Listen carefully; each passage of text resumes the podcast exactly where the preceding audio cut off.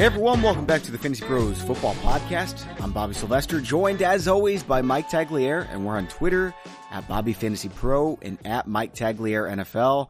We've got some dynasty talk today. Just in general, we're going to talk about our three players that we think we should be getting rid of while we can. Uh, three players that we think we can get a lot cheaper than they're actually worth. We're going to be talking some draft pick trade scenarios, how we would approach a startup dynasty league, and one player that we like heading into the draft because we're going to be doing a lot of draft talk later. Tags, I'm excited about the show. How you doing, man? I'm really excited. Uh, it, it's a chance to finally get into a topic that we can't really talk about too much during, throughout the season. I know we throw it into uh, the conversation every now and then about dynasty, but dynasty leagues are so much fun if you're like a year-round fantasy player and you want to get into something like this. This is the episode to listen to where you can find out, you know, if you're just getting into one, what players should you be attacking in drafts? You know, what is a dynasty draft pick actually worth? Because that's a question that most people just really don't know the answer to. You know, it's a question that if if people would look into it, they might make better decisions because some of these trades that I see in dynasty leagues, I can't even believe they were offered, let alone are being considered.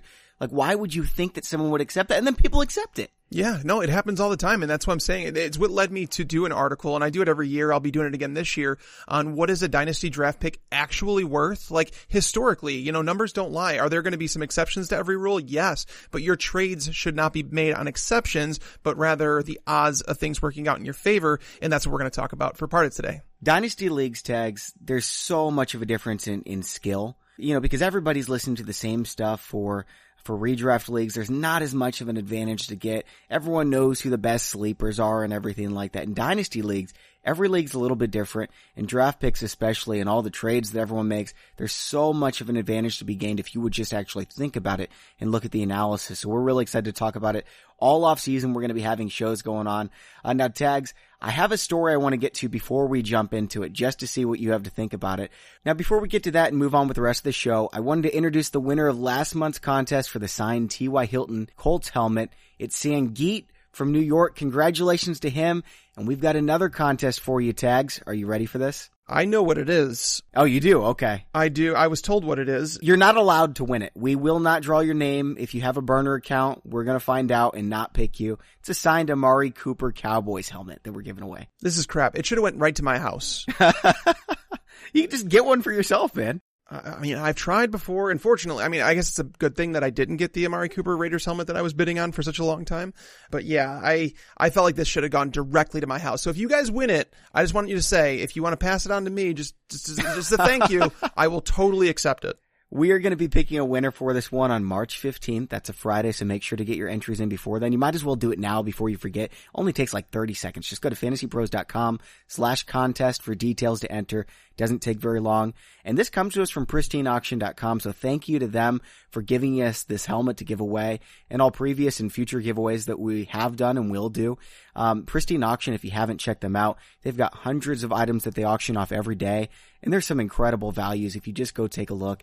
Like yesterday I saw a signed Dennis Rodman Bulls jersey. It's really cool. Went for 61 bucks. A Dennis Rodman signed Bulls jersey. They've got all kinds of football stuff, of course, too. I saw a signed Amari Cooper Dallas Cowboys jersey. Went for just $63. That's a great value. There's great values right now during uh, the off season of football because not as many people are paying attention. This is when you take advantage of it, right, Tags? Absolutely. This is the perfect time to start a collection. If you haven't already, uh, this is the time where it's like people are starting to have football go to the back of the mind. Uh, get on there and get some deals like I just got on the Rob Gronkowski helmet. And also Pristine Auction, everything is guaranteed authentic from the most trusted sources. That's P-R-I-S-T-I-N-E auction.com. So speaking of Amari Cooper tags, I've been telling you about some of the deals I saw on him, and I don't know why there's been so many deals on Amari Cooper. Frankly, at this time of the season on Pristine Auction, there's so many deals on everything football.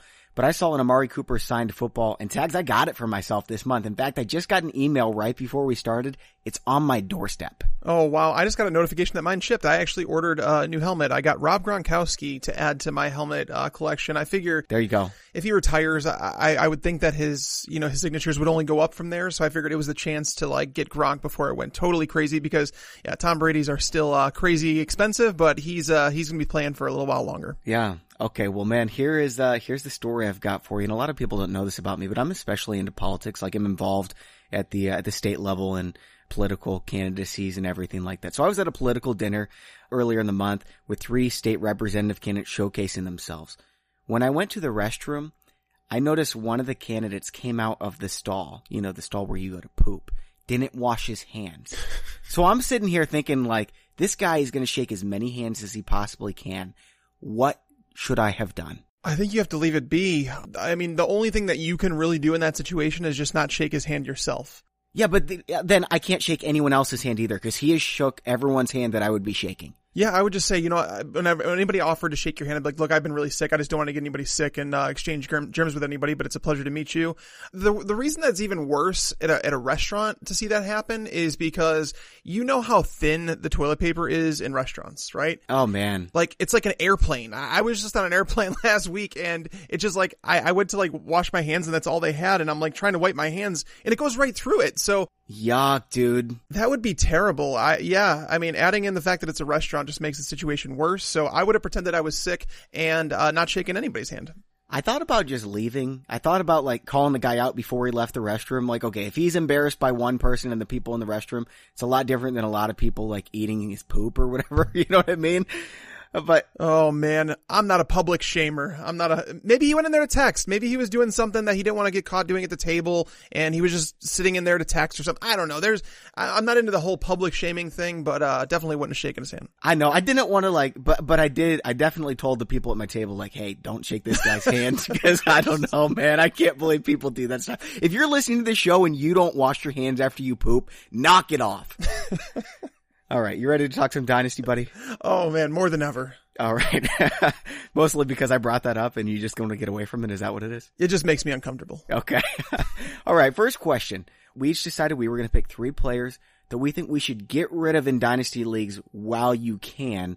Uh, my list, I think, is probably going to surprise some people, but kind of like the NFL, I like to be ahead of the curve on these guys before their stock starts to drop and you can't sell them anywhere.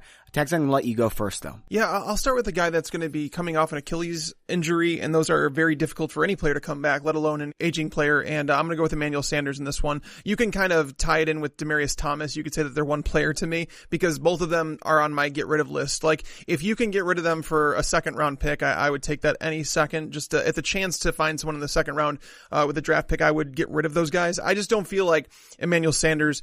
He's the one who's got a better chance just because he's not someone who relied so much on his body uh, to do the things he did on a football field. He was a I would say he was more shifty than Demaryius Thomas, and those wide receivers usually last longer. But Yeah, Thomas might be able to still go up and get it in the end zone. Sanders, his game, it's, it's gone. He's either got to become a different wide receiver or he's just over. yeah, I'm. Not, that's what I'm saying. Is if you have these guys in your roster, either of those two, uh, I'm getting rid of them for all that I can, just because like. I mean, put him in a package deal, do whatever, because some people still think that Emmanuel Sanders is going to come back and perform. I'm just not one of those people. So we've got our dynasty rankings up, and these are consensus rankings. All the people around the industry who who talk about dynasty for a living, these are their rankings. And Emmanuel Sanders right now, wide receiver 44, number 111 overall. His ADP in dynasty startups 120. Tags that's way too high for me. Essentially, you could get Michael Gallup, Keke Coutee, Marquise Goodwin. All these guys are going right around him, and I it's not even close for me. I would rather have any of those guys than two Emmanuel Sanders. I have Emmanuel Sanders down at number 60. Yeah, that's what I'm saying, man. wide receiver 60. So yeah, it, that's, that's why he popped up in, in terms of, for me, I, I just think he's someone that I would get rid of while I can. I'd rather take the upside of a player. Like if you were to offer me Albert Wilson for Emmanuel Sanders, I might accept that. Yeah, wide receiver 60 right now. Marquise Lee, Taylor Gabriel, Josh Doctson, Nelson Agholor. Yeah, I agree. That's where he belongs. Adam Humphries. I'd rather have Humphries than Emmanuel Sanders. And I would definitely take the second round pick. What about a third round pick? Let's say no one bites and gives you a second. Would you take a third? I would not. Third round picks are worthless. Yeah, that's basically one of the topics I wanted to get into today to talk about. You know, like once you get outside the top 24 picks, you're basically a roll of the dice. It doesn't matter if you're at the beginning of the third, end of the third. Uh, you know, you're going to have your favorite players in the draft. You're going to have guys that you're going to just hope they fall into a good situation, that there's an injury in front of them. But historically, um, even if you look at the back end of the second round between running backs and wide receivers, it's just ugly. So, uh, to give you guys a comparison, like part of the article I do, the comparison for the uh, running back that is taken in the second round is Orleans Darkwa. That's the career you're typically going to get out of a running back, which is an RB1 performance about the actual numbers are 8% of the time. You're going to get an RB2 performance 21% of the time. And then wide receivers, you're getting the career of Mohamed Sanu. That's basically what you get. Are there going to be some games in there? Sure. Uh, but that's basically what you're getting Do you ever feel comfortable starting Sanu? No, he's just like a guy you put in there through bye weeks. I mean, in, in deeper leagues, if you've got like four flex, yeah, I'd love to have Sanu. He's a great piece for, for depth and everything like that. But in a normal standard league where you're starting three wide receivers, one flex, you play Sanu three weeks in a season and he helps you in one or two of them. Yeah, and that's what that's where it goes to. It's like looking at the the third round and beyond. You're looking at maybe a one in twenty chance that you're going to find a player that is going to be a fantasy star. Basically, like someone like Phillip Lindsay, right? I got him in a few drafts last year. I think it was the fourth round I got him, and so like you're going to find players like that from time to time, but it's very rare that you're going to find them. So just play the odds here and just say that third round picks are essentially useless. So I mean, I think there's a better than one in twenty percent chance that I'm wrong on Emmanuel Sanders, and he comes back and plays, you know, and he offers you, you know, maybe one more year of fantasy production. I don't think so, but it's a better chance than you have with a third round pick. So tags, we've talked enough and we know each other well enough. We're essentially brothers. Like, you know what I'm doing next season in redraft leagues. What is one thing I keep talking about, the position that I have to get early? I know what you're talking about. You're talking about tight ends. You want to take a tight end legitimately in the top two rounds, that you are not going to leave the top two rounds without a stud tight end. There's no way I'm not getting Kelce, Kittle, Ertz, OJ Howard or Hunter Henry. I'm getting one of those five period. I'd prefer to get one of the top three because after those three go, you have no idea if the next guys are going to make it around to you. And then after that, it's the disaster. Dynasty leagues. Hey, I know everybody thinks the same thing about tight end. They want their tight ends early. Travis Kelce right now is going number 23 in dynasty startups. Tags, he's a few months younger than Rob Gronkowski. I want to sell him now while his value is still that high because it's not going to last very long, man. Wow, that's a bold statement right there. I mean, not, I'm not trying to be bold. If I have Travis Kelce, I'm selling him and getting an absolute boatload now. Yeah, I mean, so the question is, what would you trade him for? So I'm going to give you a trade scenario right now. If someone came to you, let's say you on your bench you have Hunter Henry and and you had Travis Kelce, and you're like, I'm going to trade one of them.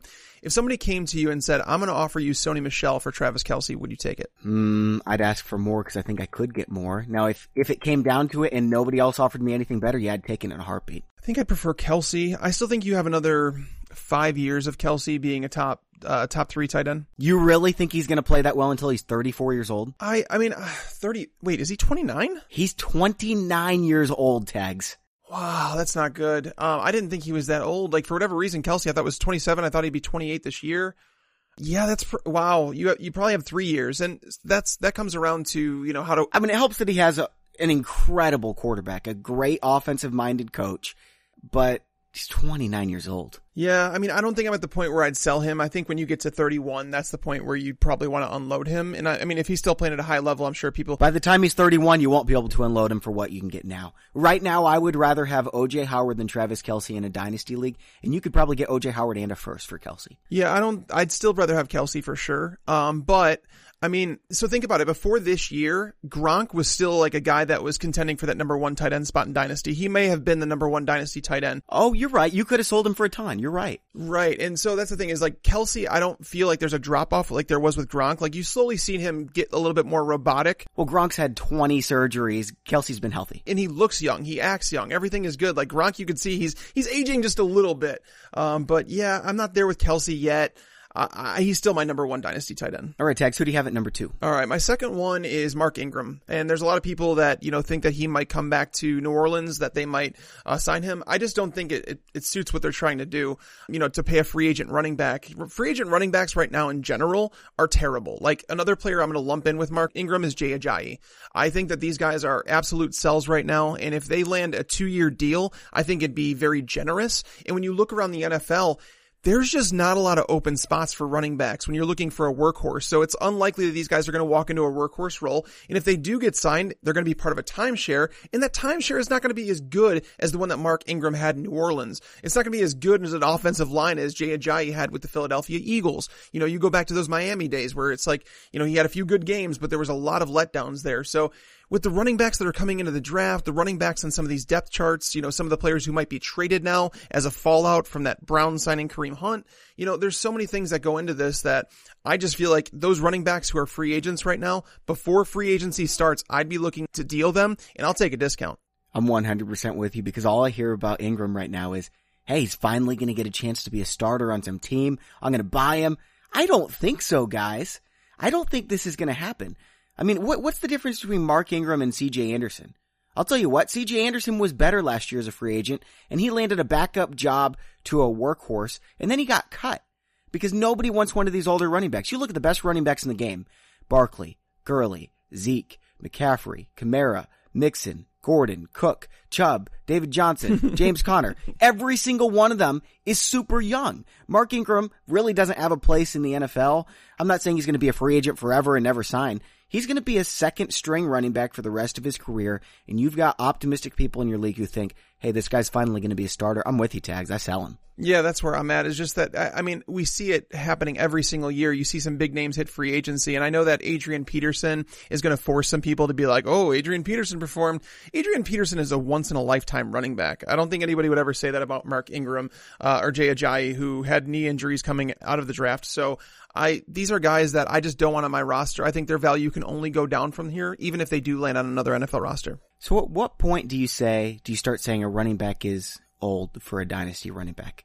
after three seasons. That's the thing. I think it, uh, it, it coincides with their with their contracts, right? So I think that a, a, a, running back should be considered old when they get to a contract that expires when they're 27 or 28 years old. If anything beyond that, obviously it's considered old. But that's when I think you need to look at it and say, I don't know if teams are going to invest in a guy that's 27 or 28 years old and give him a three or four year contract. So that's that's the age where it's like you hit. So I mean, from their rookie deal, they're they're, they're definitely going to get another one if they're a, a, big name player. But if you get to the point where you're 25, 26 hitting free agency, that's not so bad because you probably have limited tread on your tires. Do you think of David Johnson as an older running back? He's getting there. When he came into the league, he was one of the older ones, and that's something that a lot of people don't know. He's 27 years old already. Yeah, you have to look at the tread on his tires, and that's why it was like I was wondering what was going to happen with Arizona. Fortunately for them, that you know they extended his contract last offseason, so he's kind of stuck there. Unfortunately for fantasy owners, you know, he's stuck with uh, Josh Rosen, a non-mobile quarterback behind an offensive line that's terrible. Hold on, let's let's clarify. They're not getting Kyler Murray, right? No, they're not taking Kyler. Like I would be willing to bet a, an awful lot of money on the fact that they're not taking Kyler Murray number 1. Yep, I definitely agree with that. I wasn't going to say David Johnson. The reason I want to bring it up, David Johnson's played 49 games in his career. Derrick Henry has played 47. People are really excited about Derrick Henry. Hey, he's finally going to be the starter. They said this last season, right? And everyone said, all the experts in the industry said, don't draft Dave, Derrick Henry. Like, he's going to be splitting time with Dion Lewis. Tags, I think it happens again next season. I don't think that they suddenly give him 300 touches. I think he's stuck in this. I'm going to get 200 carries, maybe 15 receptions, and help you, you know, three, four weeks in a season. The rest of the time you'll be pulling your hair out. I'm trading Derrick Henry while I can. Yeah, he's not a three down running back. I mean, I- am with you on that one. And like, talented, super fast, 250 pounds, ama- just absolutely amazing athlete. But yeah, fantasy football, I don't want to spend a fourth round pick on him. That's what you're, that's what you're getting for him. Especially when it comes to leagues that are PPR. And you know, it's, it's what, what's, what used to be standard was like you sign up for a fantasy league and the, the, hosting site, well, a lot of time it was standard and you could pick to upgrade it to half PPR or PPR. Nowadays it's either half or full PPR on almost every site. So standard's like a thing of the past. So when you have a running back like a Derrick Henry, like a Sony Michel, they're unfortunately not worth nearly as much because they're just not very involved in the passing game. And when they have Dion Lewis signed to the contract that they do, it's like they're going to use him.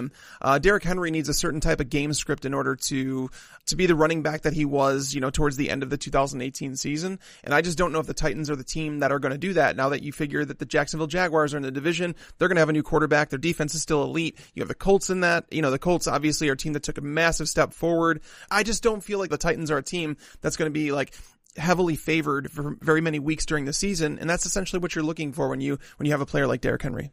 Tags, I just saw something that blew my mind, and I cannot believe people are doing this. Derrick Henry is going in the same spot as Leonard Fournette and 15 picks ahead of Chris Carson. He's going in the third round. Somebody is going to take Derrick Henry in the third round again when they could have Leonard Fournette or Chris Carson. Are you kidding me? Is this a dynasty startup you're talking about? Yeah, dude. Wow. I don't get it. I don't get it. Cause like, think about it. So is Derrick Henry, he's going to be a free agent after this season, right? Yeah. I mean, you're, you're worried, you're worried about Rashad Penny and you're not worried about Dion Lewis? Yeah. I don't, I don't understand why Derrick Henry would be considered a third round. I don't even think I'd pick him in the third round of a redraft league, let alone a dynasty. It's nuts, man. This is absolutely bizarre. You know, I didn't have Chris Carson on my list, but now that I see how cheap Chris Carson is, oh, I want him in every dynasty league, please. Yeah, it's it's really tough because I, I always I've been saying to myself, it's like, all right, something's got to change here because Seattle can't go into the, the season with these two running backs in the roster. Uh, they do average more carries than any other team with their running backs in the NFL, but I just can't see them continuing to have a first round pick on the bench in Rashad Penny. I don't know if they trade Penny. I don't know if they trade Carson, but both of these running backs, I would think, are deserved guys that should be on the field uh, in somewhat of a workhorse role. And Chris Carson proved that down the stretch. So he was one of the best five running backs in the NFL in terms of watch him on tape. He's incredible. Yeah, I agree. He looked fantastic down the stretch, and that's like that's usually when like running backs start to wear down a little bit. But he looked really good. You know, I think if this was any other team, we'd be saying, well, of course they're going to trade Penny. Why would they trade Carson? He was amazing, but then it's the Seahawks. So who knows, man? Maybe they'll trade both of them. Well, they used a first round pick on Penny when Carson was on the roster. So yeah. I don't understand, man. Okay, let's keep moving. Who's your third and final player that we should trade? This was really tough to narrow down. Um, I do, I want an honorable mention for Le'Veon Bell because he should be on this list. Um, he's someone that I would sell if I had on my roster right now. I don't own him anywhere. I don't think. I think I'd buy him from you. If you own him, trade him to me.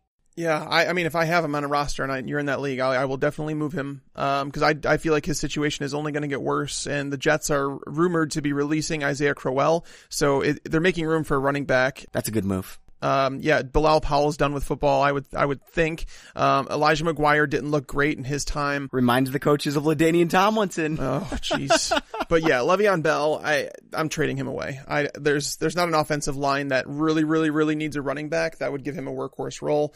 So, um, him, but I'm, I'm going to say Eric Ebron. Eric Ebron would be my other guy I would sell because like, I'll buy him from you too. Well, we look at all these opportunities for tight ends and like looking at Ebron, like he benefited from a lot of volume this year. And it's not to say that volume won't be there for a tight end in Indianapolis, you know, but Jack Doyle is going to come back healthy. He's going to be fine. But the biggest thing for me is where Eric Ebron is the most, you know, where he got most of his fantasy value is in the red zone. And I do not see any way possible that we see the Colts ignore the wide receiver position again. I think that they're going to address the wide receiver position. There's plenty of big wide receivers in this draft. And N'Keal Harry, a lot of people like like him, uh, Hakeem Butler. Like there's some big bodied wide receivers who can go up and get it. Uh, JJ Whiteside. Uh, th- there's so many wide receivers that they can go out and get in like the second round if they wanted to. Again, they may hit free agency. I don't know, but there's not many big names coming out. I just feel like once they get a bigger wide receiver, Andrew Luck is going to find another red zone uh, receiver to hit outside of Eric Ebron, outside of Jack Doyle, outside of T.Y. Hilton, because he has to. You saw it when they went to play the Chiefs. Uh, he just ran out of weapons that, you know, it, it, was amazing to see what Andrew Luck did this year with the limited weapons. And I think Eric Ebron was just a product of touchdowns. I don't, I still don't think he's a very good football player. You know, here's what I think is going to happen though. I, I, I don't think they're going to spend a first round pick on a wide receiver, maybe a second round pick. I don't know if these guys are going to to play especially well right away. And Jack Doyle is going to be involved. But we saw Andrew Luck involve two tight ends, no matter who his two tight ends were. I think Eric Ebron plays some wide receiver. He can do it. I think, yeah, that's the thing. I do believe that he's going to have value, but I think where his value is right now, where people have him ranked, where they're taking him among tight ends, I just feel like he's extremely overvalued at this moment. It is it is a little too high now that I'm looking. I agree. Yeah, he's being drafted in dynasty formats right now ahead of Hunter Henry. That shouldn't happen. Like ever. That's not even close. Like I, I don't understand why Eric Ebron is considered a top seven dynasty tight end. You're right. That isn't even close. I, I think I would pick Henry about 45 or 50 picks ahead of Ebron in Dynasty. Maybe more. Yeah, I wouldn't have Ebron just because I'm not as high on him as everyone else. I just think that he's one of those guys that you could find on the waiver wire. I'm not saying like his production that he had this year, but someone who's touchdown heavy and in a good offense that was kind of overlooked during the draft process because there was another one on the roster. I have him as number, my number eight Dynasty tight end, but uh, if you were to say that you wanted to take Trey Burton over him or Dallas Goedert, I'd be okay with taking those guys over him if you wanted to. Wow. Okay. All right, man. Well, uh, this one is going to turn some heads too. And again, I'm not doing this to turn heads or to be bold or anything like that. This is who I would really sell if he was on my team. James Conner. Hmm. You know, it's just the, with tags, it's, it's the whole principle of running backs, they change so quick. Le'Veon Bell this time last year was a top five dynasty asset. Now he's going number 25. You know, we had Nick Chubb just a few days ago was a top 10 dynasty asset. He's already dropped down to 17 you know, because they they signed uh, Kareem Hunt, which we probably should have talked about at the beginning of the show. I don't know what they're going to do here. I guess Duke Johnson's on his way out, maybe they're going to use Chubb for one year, and then it's Hunt, and then they trade Chubb. I have no idea what's going on here. But with running backs, injuries happen so often. People get old really quick. James Conner, what's going to happen to him when Big Ben's gone? Is this still going to be a great running offense where you could put anyone in there? Jaylen Samuels and he's a monster? Or is it going to be all of a sudden James Conner has to do it by himself? Yeah, James Conner's a good one, man. I'm I'm I'm I'm actually happy that you put him on this list. I I feel like he's someone that I would have no hesitation to trade away if I got a good enough offer. He's not someone I don't think I actively need to just because Roethlisberger is still there. And if Antonio Brown's traded, that's going to lower his value too. I know some people be like, "Oh, it's more opportunity." I think the offense overall just starts to struggle a little bit more without Antonio Brown. So, um, I have James Conner as my number 12 running back in Dynasty. So I'm not like particularly high on him. I'm, I don't think I'm crazy low. You're a little bit lower than consensus. I've got him down at 16. Yeah, I mean, like if if you were to tell me that you wanted to take Dalvin Cook over him, I'd say, yeah, that, I'm I'm good with that. If you wanted to take Sony Michel over him, okay. I'll take Aaron Jones and Leonard Fournette too. But Sony Michel, the reason I would take James Conner over Sony is because I know Conner's involved in the passing game, and Sony, we don't know what's going to happen with him when Gronk leaves, when when Brady leaves. It's like I understand Bill Belichick's still there, and that's why I still value Sony relatively high. Um, but there are some concerns about his game, so it's just I could see it going either way. Plus Rex Burkhead coming back, James White still there, uh, but Michel's going to get a bunch of red zone work. I don't know. I, I, I still like Sony Michel, and I, have got him one spot ahead of Conner. For what it's worth, I've got Aaron Jones a lot higher. I've got Dalvin Cook a ton higher. I've got Leonard Fournette higher. I got Derrius Guice a little bit higher too. Yep, Aaron Jones uh, I have right there, right outside the top ten. Like he's he's ahead of James Conner for me. I think Aaron Jones. I would take Aaron Jones over Dalvin Cook. I think. Woo. Okay. Mm-hmm. I mean, I need to check rosters right now to make sure that you don't have Dalvin Cook in any leagues. Because if you do, we need to talk to Red immediately. Yeah. You know me. I'm the big Dalvin Cook guy next year. And in fact, our bet is probably going to be this time last year we were talking about Christian McCaffrey is going to be my guy. The bet's going to be centered around him. So let's just say it now. Dalvin Cook is going to be my guy. We will figure out a bet on this one. Nice. Very cool. It's the rubber match, man. We've got one to one right now. So whoever wins this is the hot mama. well, it's a good thing it's not mock drafts because I mean, how many times have I won in a row now? You know, I, I don't know. I'm just saving all of my good performances for right before the season when we get a lot more listeners. I told you this tags, but for the people who, uh, who don't listen to the baseball podcast, I just did an MLB mock draft against Dan Harris and my losing streak continued. Like I built this great team. I got an A and everything. Dan got an A plus, which never happens. Like you could do 20 drafts. Chances are you aren't going to get an A plus and Dan got an A plus against me. So the losing streak continues. It's a bummer, but it was a lot of fun. nice. All right, Tags, let's uh, change gears here and we'll turn to three players that you can buy a lot cheaper than they're actually worth. Who do you want to start us off with?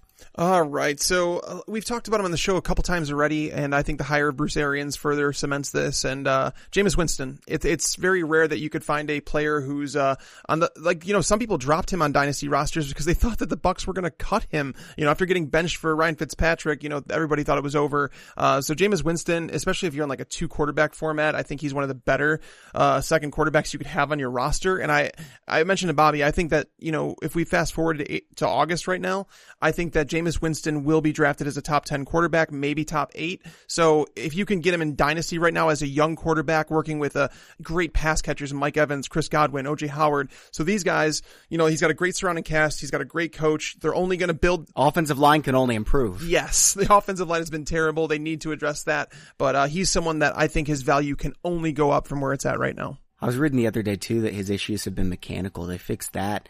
He's an MVP candidate in my mind. He's got that type of, I mean, I don't think he's better than Aaron Rodgers or Patrick Mahomes or really even close, but he could put up the type of numbers where people are going to say, hey, this guy's in the MVP conversation. I don't think it's mechanical with him. I think it's decision making. I think he's been somewhat of a, uh, a gunslinger. I did see what you were talking about. I think it was an article, um, but I did not agree with it. I think it's always been in his head. I, I think I think that he's a gunslinger. Instead of taking the sack, some, sometimes he'll throw the ball up and you know into double coverage, and it's been a mistake. And towards the end of the season, you started seeing him hit. Uh, you know, Adam Humphries became like such a, a big name in fantasy football because I felt like Jameis started to get smarter and check the ball down a little bit more than he had in years past. And it, you you have to take the pros and the cons, right? Once he does that, I believe it's going to raise his confidence. The coaches will become more confident in him. And obviously he has that rushing ability too. So, uh, yeah, I like Jameis as a, a, one of the better buy lows in Dynasty. His gunslinging, by the way, is what's going to get him 5,000 yards, 40 touchdowns. And I, I don't think that that's an exaggeration because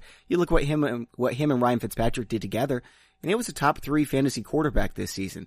I'm looking at my redraft rankings for next year. I got Mahomes, Rodgers, Luck, and then it's either him or Matt Ryan at four or five, and that's a lot higher than everyone else has on Jameis Winston. But if he's the starter, why not? This is what Tampa Bay passers do. Right now in dynasty leagues, he's down at 13 ADP behind Cam Newton, Jared Goff, Carson Wentz.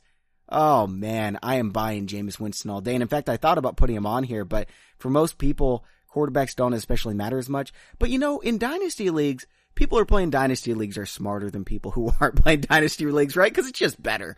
And they're also probably playing two quarterbacks cause it's just better. If you are, go get Jameis Winston, please. He is a huge value right now. For sure. Who do you got on your list?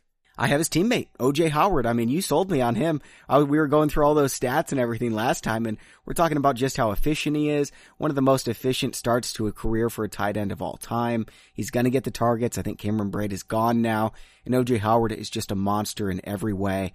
He's going to move into that elite tier really quickly. Maybe be the top tight end soon for five or six year stretch. Yep. I, I mean, I have OJ Howard up in my rankings. I have him at number five. Um, between him and David Njoku, I mean, I really don't care which one you want to pick between the two, but I think those are the two that I have right behind Kelce, Ertz, and Kittle in my dynasty rankings. Okay.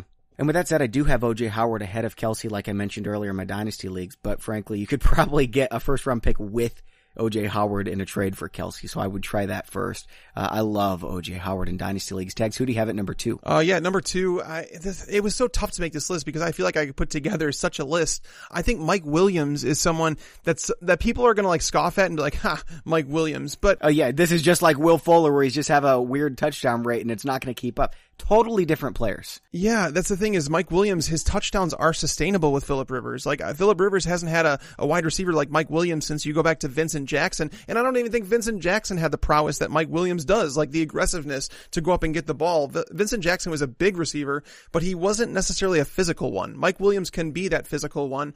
You know, now, now that Tyrell Williams is, is going to be gone, I like Mike Williams as a full-time player and I, he doesn't have to share the targets as much. Keenan Allen's getting further in his career where it's like he's a more of a route runner. He's a finesse player underneath. They use him in different ways, but Mike Williams, the targets should only go up for him, you know. Um, so I, I do believe that you saw a glimpse of what he can do, and that's why I think his value definitely shot up. Like some people are excited about Courtland Sutton. Some people are really excited about DJ Moore.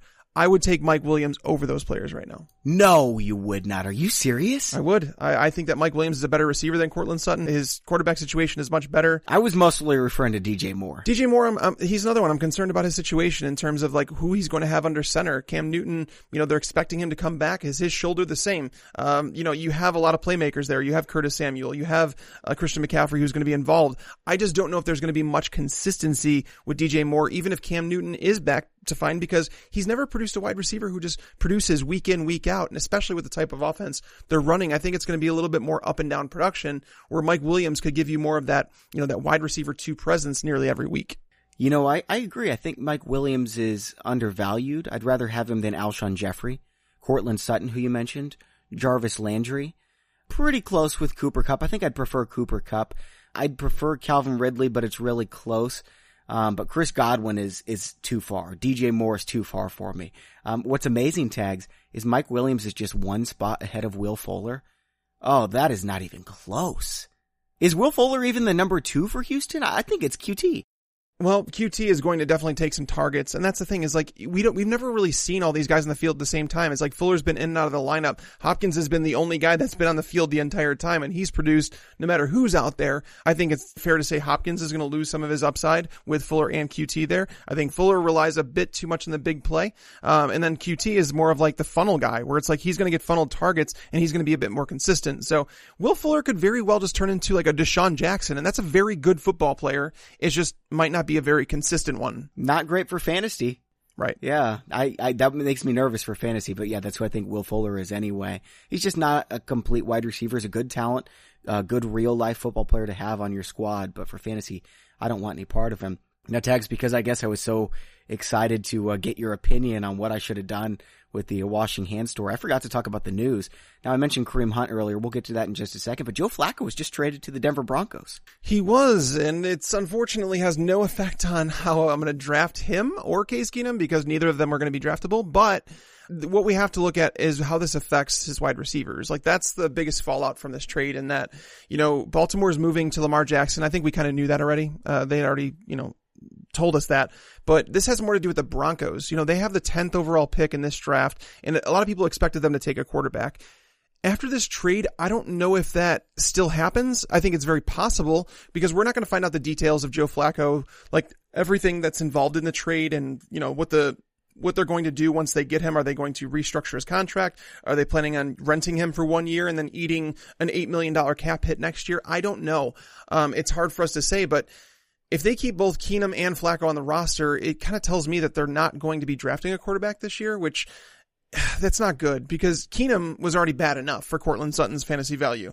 He was bad enough for Demaryius Thomas and Emmanuel Sanders. Sanders was kind of the most productive. And then when we, when we saw him go down, it was DaeSean Hamilton who stepped into the same role in that slot. And that's basically, if you go back to the Minnesota days, Case Keenum loves his slot receiver and he used Adam Thielen an awful lot when he was there. So this hurts everyone because Joe Flacco just does not produce top 20 fantasy wide receivers. I think there's been one wide receiver in all years who has played with Joe Flacco and finished uh, as a top 15 wide receiver. And I believe, if I'm not mistaken, I could be wrong. I think that was Derrick Mason back like over five years ago. And Joe Flacco has just been, he's been terrible. I don't, I don't understand the move at all. It could be, you know, a veteran presence and they feel like he's a better leader or teacher to a young quarterback that they're going to draft in Case Keenum because to get rid of Keenum. I don't think they're drafting a quarterback. And that's why I think this is a good move because you can't win with Case Keenum. I guess they could have just kept Case Keenum, but in my mind, this says I'm not drafting a quarterback, which is good because if you do now, you're not going to get a first round quarterback. I think maybe Haskins is a first round value. I don't really see a first round value in anyone else. I like Clayton Thorson, but you wouldn't have to take him in the first round. And so you can just wait until the defense gets worse and you can finally get a good pick, take a great quarterback eventually that can actually win you a Super Bowl because none of these quarterbacks in this year's draft class are going to do it. Yeah, I, it's tough to say. I mean, landing spot's going to matter for a lot of these quarterbacks, but I mean, this is just, this feels terrible for Broncos fans. I mean, you're going to eat $10 million to get rid of Case Keenum. I mean, was, was Joe Flacco even an upgrade over Case Keenum? I'd, I'd rather have Case Keenum. I, I, I'm not going to sit here and say that either one is the clear cut winner here. And that kind of tells me all that I need to know. You gave up, they give up a fourth round pick to get Joe Flacco and his contract, which currently carries a fourth round pick and $10 million. Yeah, and it, yeah, exactly. And on top of that, Flacco's contract right now has three years left on it with over $60 million. Now granted. Oh, I didn't realize that. Oh, yeah, there's. A, there's an out in the contract where they can pay him this year and then cut him after this year and take an $8 million um, cap hit, but still, I just don't see the point in it. I don't. All right, Tex, let's talk about Kareem Hunt because now that he's with the Browns, what are they going to do with Nick Chubb, Duke Johnson? I just don't know. This is not the end of whatever moves the Browns are going to do. There's no way that they go into the season with Nick Chubb, with Kareem Hunt, with Duke Johnson. Someone, well, someone is going to get moved, and I don't believe it's Nick Chubb because, well, I mean, they drafted him last year, uh, very high. They like the player. Uh, you know, walking when the move happened, it, my response was, "Why? I, I mean, why? I, I, really, it makes no sense. And apparently John Dorsey, it's, it's about a personal thing and helping Kareem Hunt turn his life around. Kareem Hunt's from Cleveland too, I'm pretty sure. I know. And that, and that's the thing is so my issue with this entire thing is that the Browns, I mentioned this in the last podcast, that I believe that this team can contend for the playoffs and if not Super Bowl next year with all of the talent they have on the roster, with all the cap space that they have, with, with all the draft picks that they have.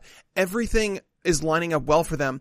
And then you go and you bring negative attention to your team like this. I feel like Nick Chubb and Duke Johnson are the perfect one-two duo. You don't need any more than that. I've already heard people saying, is this the best one-two duo that we've ever had in the game? No, because they're a similar running back. I don't think that I would prefer running backs that complement each other like Duke Johnson and Nick Chubb. What did Nick Chubb not do for your team when you asked him to step into that role when you traded away Carlos Hyde. I mean, you had three running backs like this last year, and what did it do? It wasted. You wasted Nick Chubb for half the season. You didn't use Duke Johnson all season. You know, Freddie Kitchens offense, it used one running back. You look at the, you know, Monken is coming in there as the offensive coordinator now. Did they use multiple running backs in, in Tampa? Not really.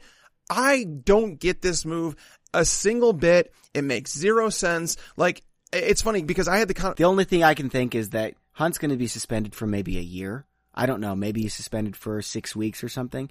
Who knows if Chubb's healthy by then? Because running backs just get hurt so much.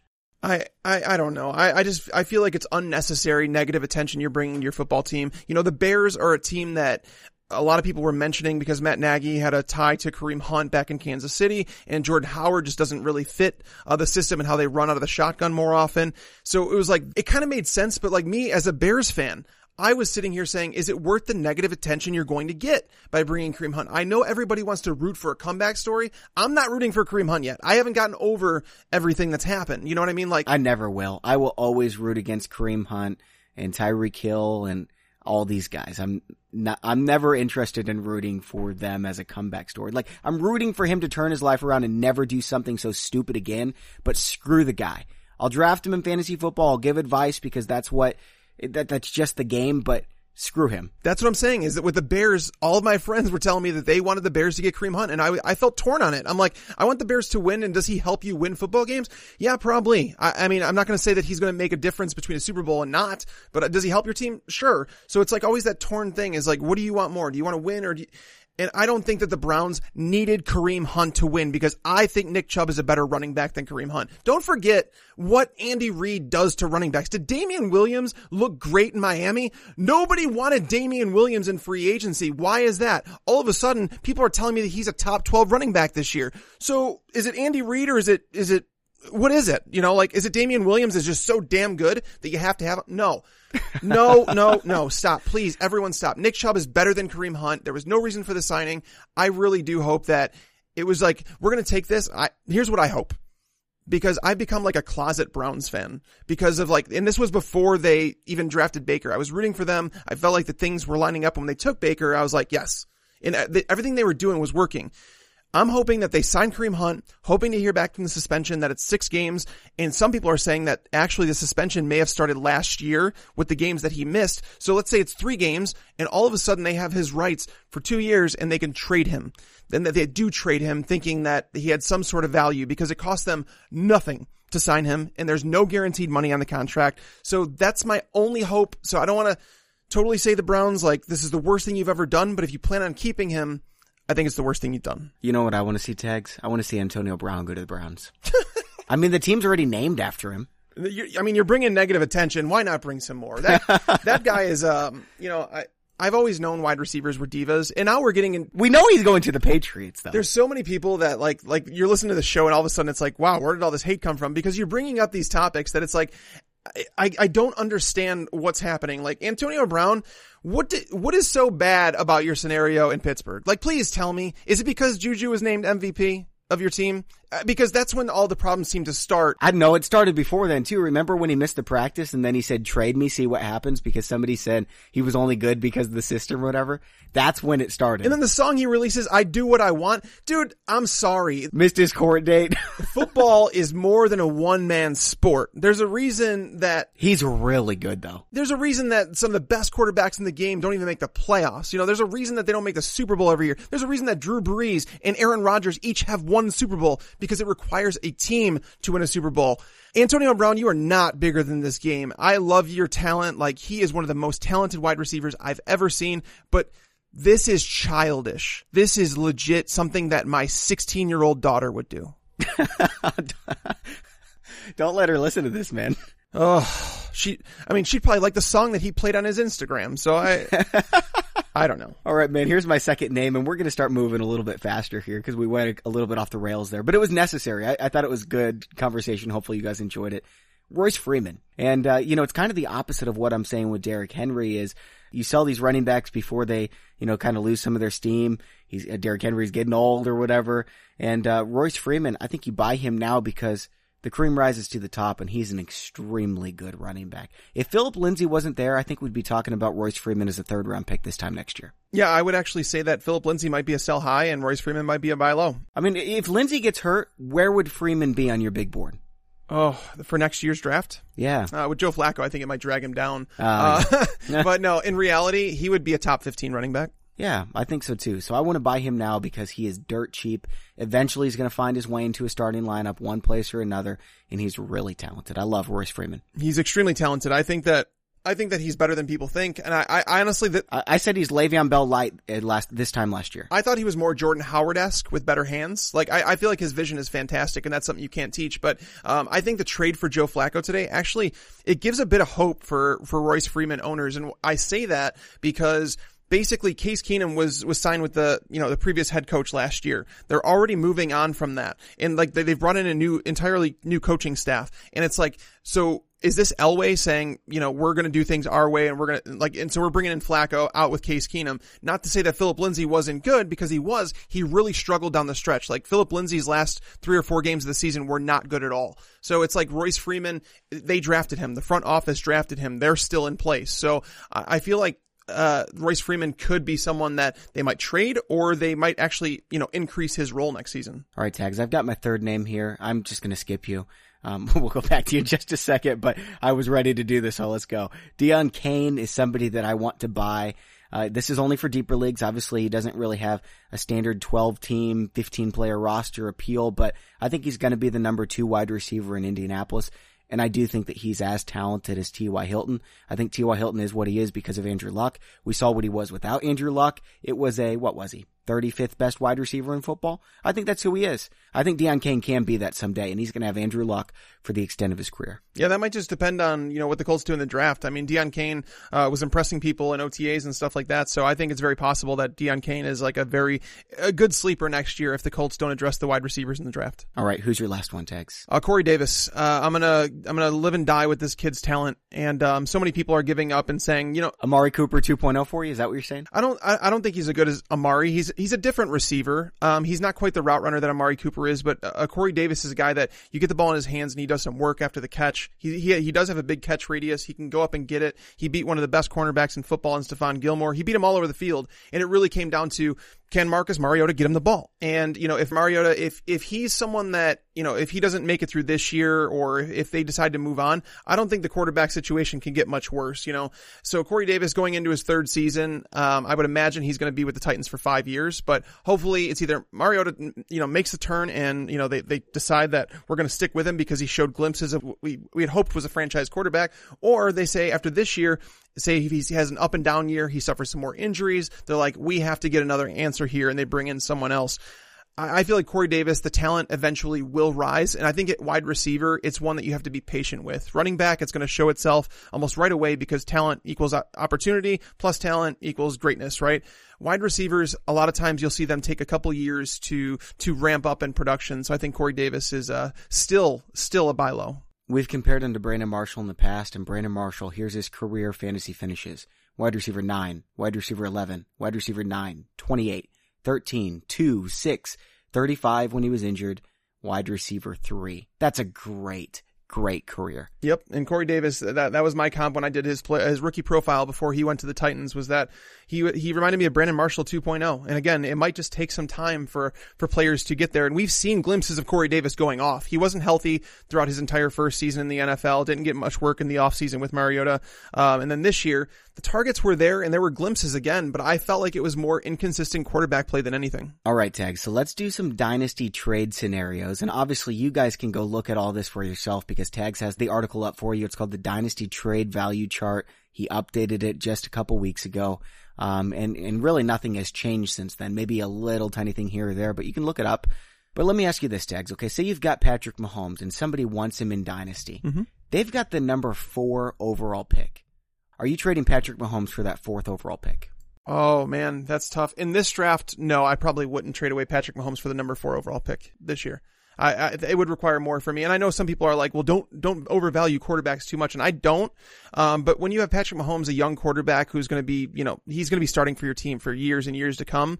You don't want to give him away for something that's unsure. And, you know, the number four pick in this year's draft, like, we're going to be talking about it. And a lot of people have asked me on Twitter, are, are you guys going to cover the draft? I promise you will be more than ready for the NFL draft to know who your team drafts, what we think of those players, and what it means for fantasy. I promise you will be covering everyone. We're going to do individual episodes on each position to go through and get you guys ready for that. But, uh, it's going to be like a fire hydrant of information. Yes. As much as you guys basically want, we'll provide it. So, uh, the number four overall pick, I, I feel like it's very situation dependent. And when you hear that, it means there's really not many, I don't, I'm not going to use the term generational talents, but I don't think there's many elite talents in this draft where, you know, ranking them is going to come down to their landing spot. So for me, I, I want a sure thing. Uh, you know, if I'm trading away a top four pick, and Patrick Mahomes is obviously a sure thing, but I'm going to hang on to Patrick Mahomes in that scenario. You know, right now, Patrick Mahomes is number 35 in dynasty rankings.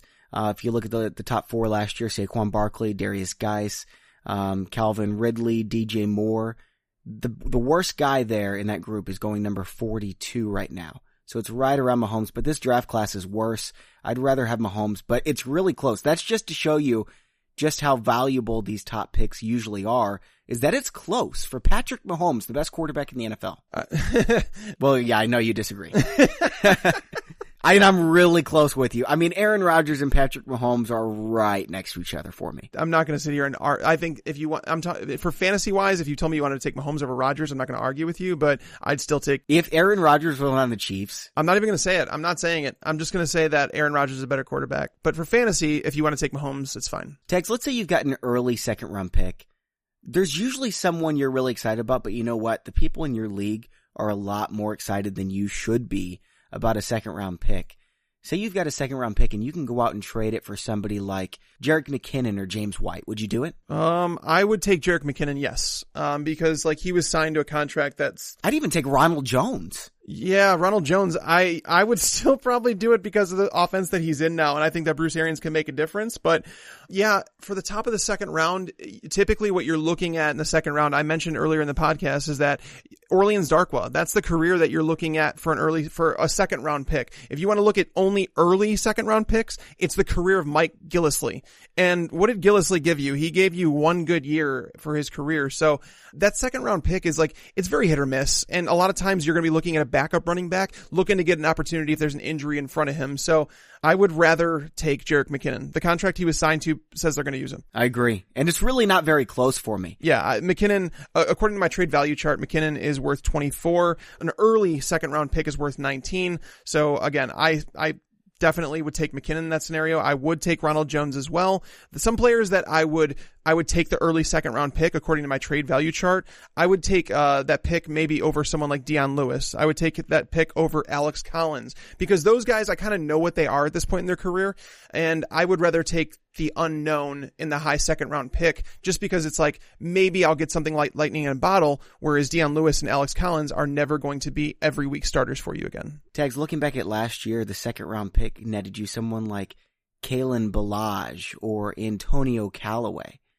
I mean, I would so much rather have Jerick McKinnon than one of those guys, right? James Washington was a second round pick last year. Yep. Now that Adam Gase is is out of Miami, we might see Kenyan Drake. He might be someone to buy in dynasty leagues because the talent's there. Kenyan Drake, you think so? Yeah, I think Kenyan Drake's talented, and I think that he should. I mean, like if you if you t- like, I put him in the conversation of dynasty trade value with with Gase gone. I put him in the area of someone like Devonta Freeman or Jordan Howard. Like that's the area that I have Drake in. So I would take Drake 100 percent over that early second round pick.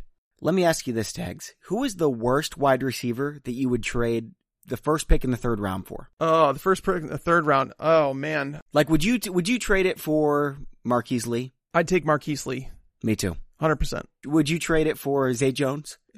That's where it gets iffy. I think that's the exact territory where you're at. I think you're looking at Zay Jones, Nelson Agholor, Robert Foster, Equanimeous St. Brown. Yeah, some people will say Foster's worth more, but I, I'm I still I'm very skeptical about Robert Foster right now. But it, I mean, watch the tape again. You're wrong. I could be, and that's what I'm saying. I'm not I'm not saying that, but like Josh Doctson, if you want to trade him for a third rounder, I'm fine with that. Even Devin Funchess, I'd probably trade away for a third rounder. All right, yeah, third rounders are basically worthless. Pretty much every single year, I'm trading my second and third round pick, and I wait until the off season because people start listening to these podcasts about drafts, and they're just like, I want all these draft picks. I'm in love with all these players. They come to realize this guy's never going to play a down in the NFL because how many people actually do trade your second and third round picks? Maybe I was wrong. Maybe I wouldn't do Devin Funchess for a third. It depends on his landing spot because he's going to be a free agent. But, um, but that's basically the territory you're talking about. Like Josh Doctson, the failed guys, Doctson, Nelson Agholor, Zay Jones, like the guys that have failed that were probably second round picks in, in rookie drafts a short while ago. And that goes into, Bobby, this is a good segue right into, um, you know, how we approach a startup dynasty. And I always, you know, when you're talking about like rookie drafts, like if you're doing a rookie only draft, I'm definitely leaning running backs a lot more often. And I'm doing that because wide receivers, they often lose value from the year that they're drafted to the next year. You know, even, even guys like Courtland Sutton, people valued him so high last year. Now it's like he's a starting receiver, but I don't think he's gained value since where he was drafted last year, even though he had a decent season. I think he probably went backwards. I think that you can wait for those guys' stock to go down buy them and then it comes back up. Whereas running backs, you get their value right away. That's exactly how I feel, Bobby. Because like you know, like teams that take running backs in the top three rounds, they're almost always going to use them unless they're the Seahawks because that that's just a rare situation. But most of the time, running backs drafted in the top three rounds are going to walk in and be starters, or at the very least, they're going to be in a timeshare.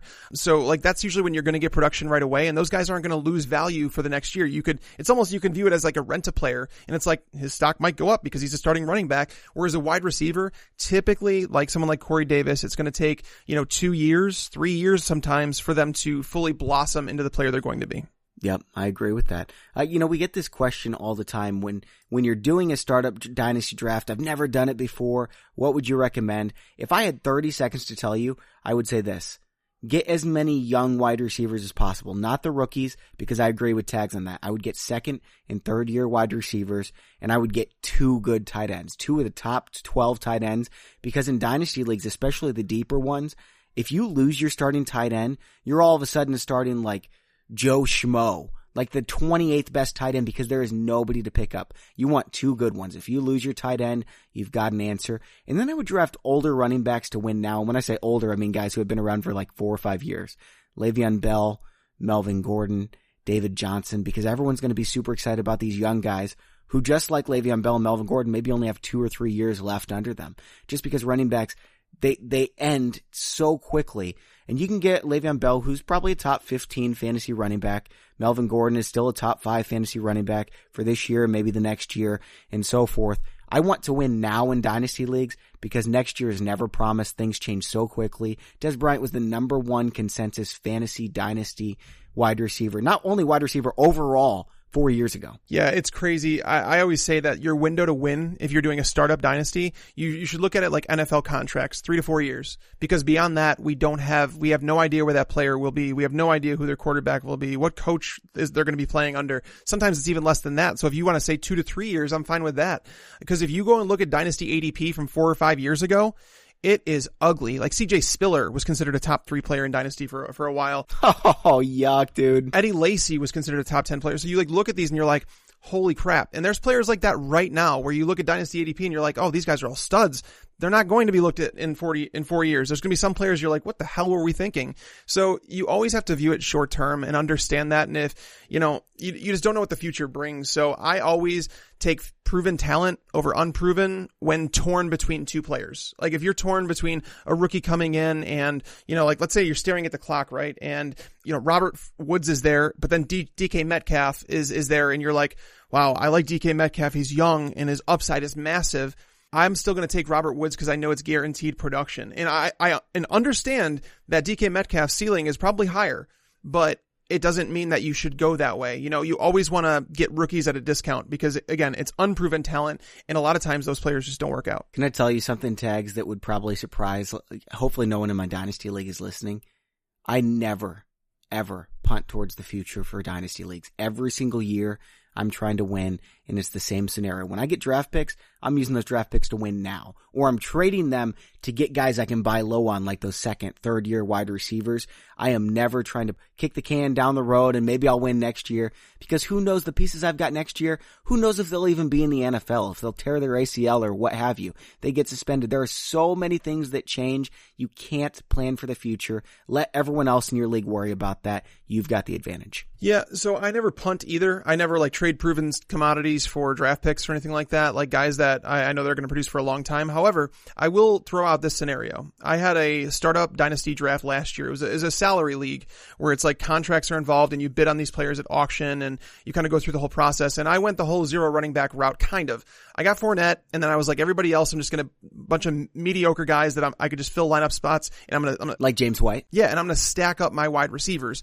So Rex Burkhead was one of the running backs. I can't remember one of the other ones. Maybe it may have been Kenyan Drake, but I basically, everybody got hurt and or suspended, uh, like Fournette. Well, then, yeah, of course, pick up the picks. And then I was screwed, right? And then I had to realize halfway through the season, it's like, okay, I have to win basically six games in a row. Otherwise I'm out. So I'm like, I'm not going to play to win this year. So what did I do? I looked at some of the players on my team who I felt like were, they were going to lose some value, uh, in the offseason. Sammy Watkins was just coming off the biggest game of the year. I know he's been injury prone. I know he's the number two behind Tyreek Hill.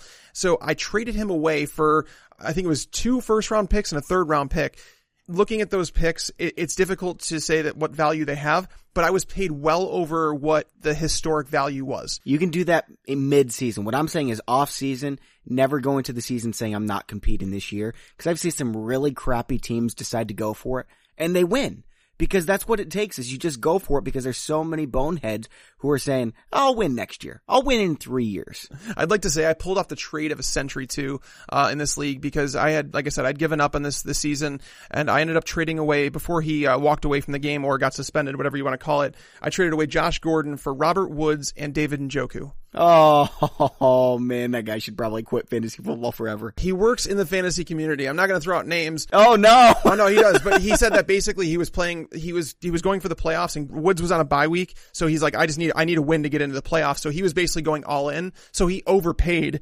Um, but I was more than happy to take Woods and Njoku. Holy cow, man. That's, that's sad for him. Okay, Tegs, let's end this show. We're going to get into a ton of draft talk. Like we are going to cover maybe a hundred players, a hundred skill players. And eventually we're going to do our mock drafts and everything like that. But just to kick things off, tell me the one player from this year's draft for fantasy purposes that you're especially excited about. Yeah, I'm going to go with DK Metcalf. Figured so. Is it because of the picture? No.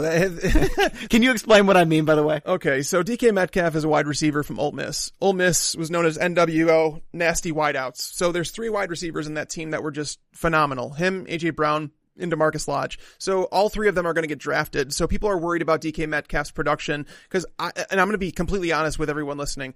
I can care less about college production. Are there historic markers that you could look at? Yeah, because talented players are going to get the ball, but there's so much difference like in college football when it comes to quarterback play, when it comes to the, the conference they're in, where they're playing, like everything matters. It's so big of a difference between the NFL that I can care less about numbers. Yeah, but hold on, hold on a second. When his teammate AJ Brown mm-hmm. in each of the last two years had more receptions and yards than Metcalf did in three seasons combined.